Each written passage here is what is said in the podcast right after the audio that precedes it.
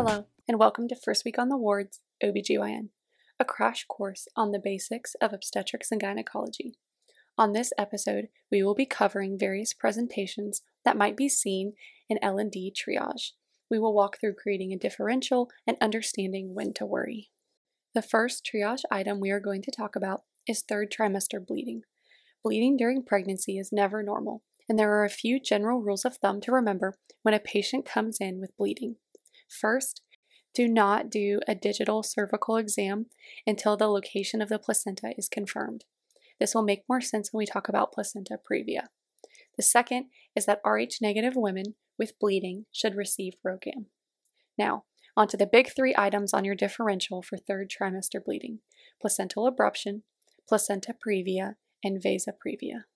Placental abruption is a situation in which the placenta becomes detached from the uterine wall.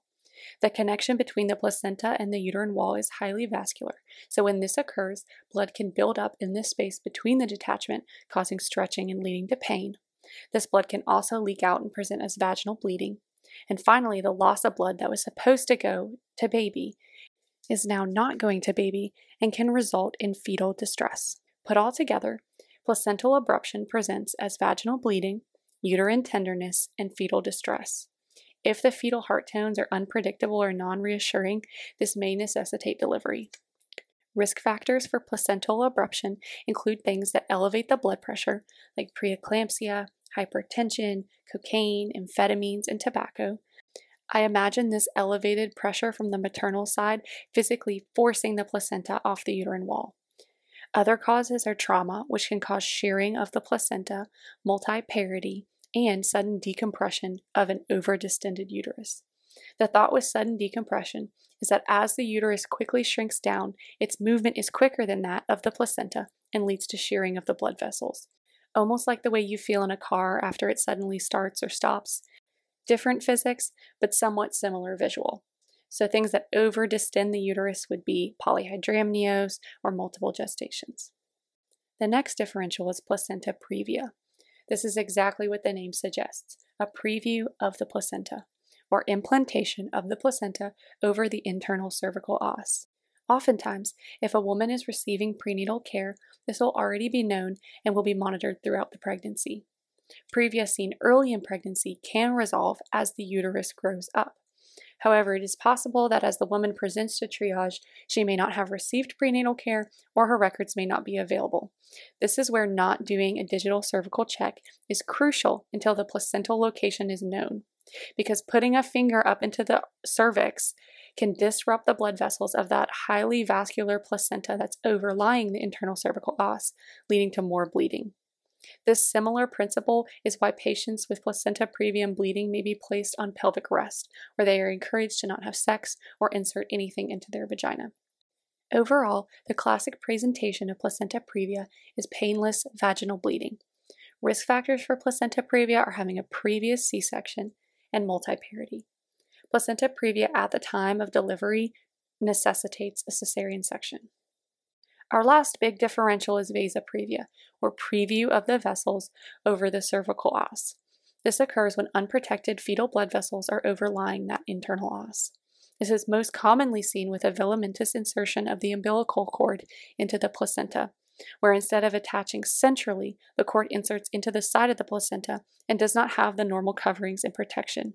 These exposed blood vessels are fragile and at risk for bleeding.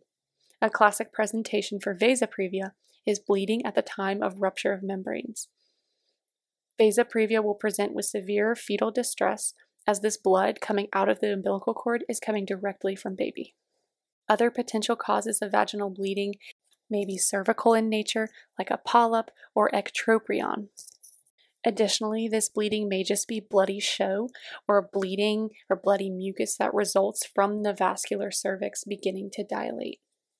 Since we already covered preterm labor and PPROM, other major topics that come up when we talk about labor and delivery triage, our next and final topic will be decreased fetal movement. Fetal movement can first be detected by the mother somewhere between the range of 16 to 22 weeks. Movement of the fetus is a good sign. This means that the baby is happy, growing, and most importantly, well oxygenated. Therefore, if the baby stops moving, this may be a sign of uteroplacental insufficiency. Therefore, if a woman presents with the complaint of decreased fetal movement, it warrants investigation. Feeling movement is a somewhat subjective measure, so we're going to use objective measures to assess how well baby is doing. We do this with what's called fetal monitoring. Fetal monitoring, in and of itself, is a huge topic. There are a ton of resources for reviewing this. Quickly, I will talk about two methods which I have seen the most in practice an NST, or non stress test, and a BPP, a biophysical profile. The first test done is typically the NST. The NST essentially graphs the baby's heart rate over time to determine that the baby has a normal heart rate. In addition to rate, we also look for accelerations or periods of increased heart rate that signal activity, and no concerning decelerations or decreases in the heart rate that may signal distress. When we look at the strip, we also want to look at variability, or the second to second variations in heart rate. If you have a smartwatch or some way to track your heart rate, you can see that even just sitting on the couch for several minutes, you'll find that your heart rate doesn't stay at just one value. These minute changes are good. What we specifically want for the baby is for that variability to be moderate, defined as 5 to 25 beats per minute. All of this will make more sense when you study these further, but essentially, if we can see that baby's heart rate is good and reactive, then we can be reassured that everything is okay. When we do an NST, we watch for at least 20 minutes, if not longer, to give baby the chance to be awake and active for us. If this test doesn't look reactive or reassuring, we can move to a BPP, where we physically look at baby on an ultrasound and count movements, breathing episodes, and tone.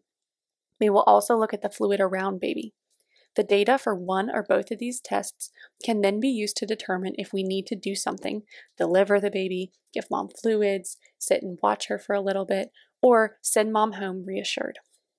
While these are just a few possible problems pregnant patients can present with in labor and delivery triage, I found these to be the most common on the wards.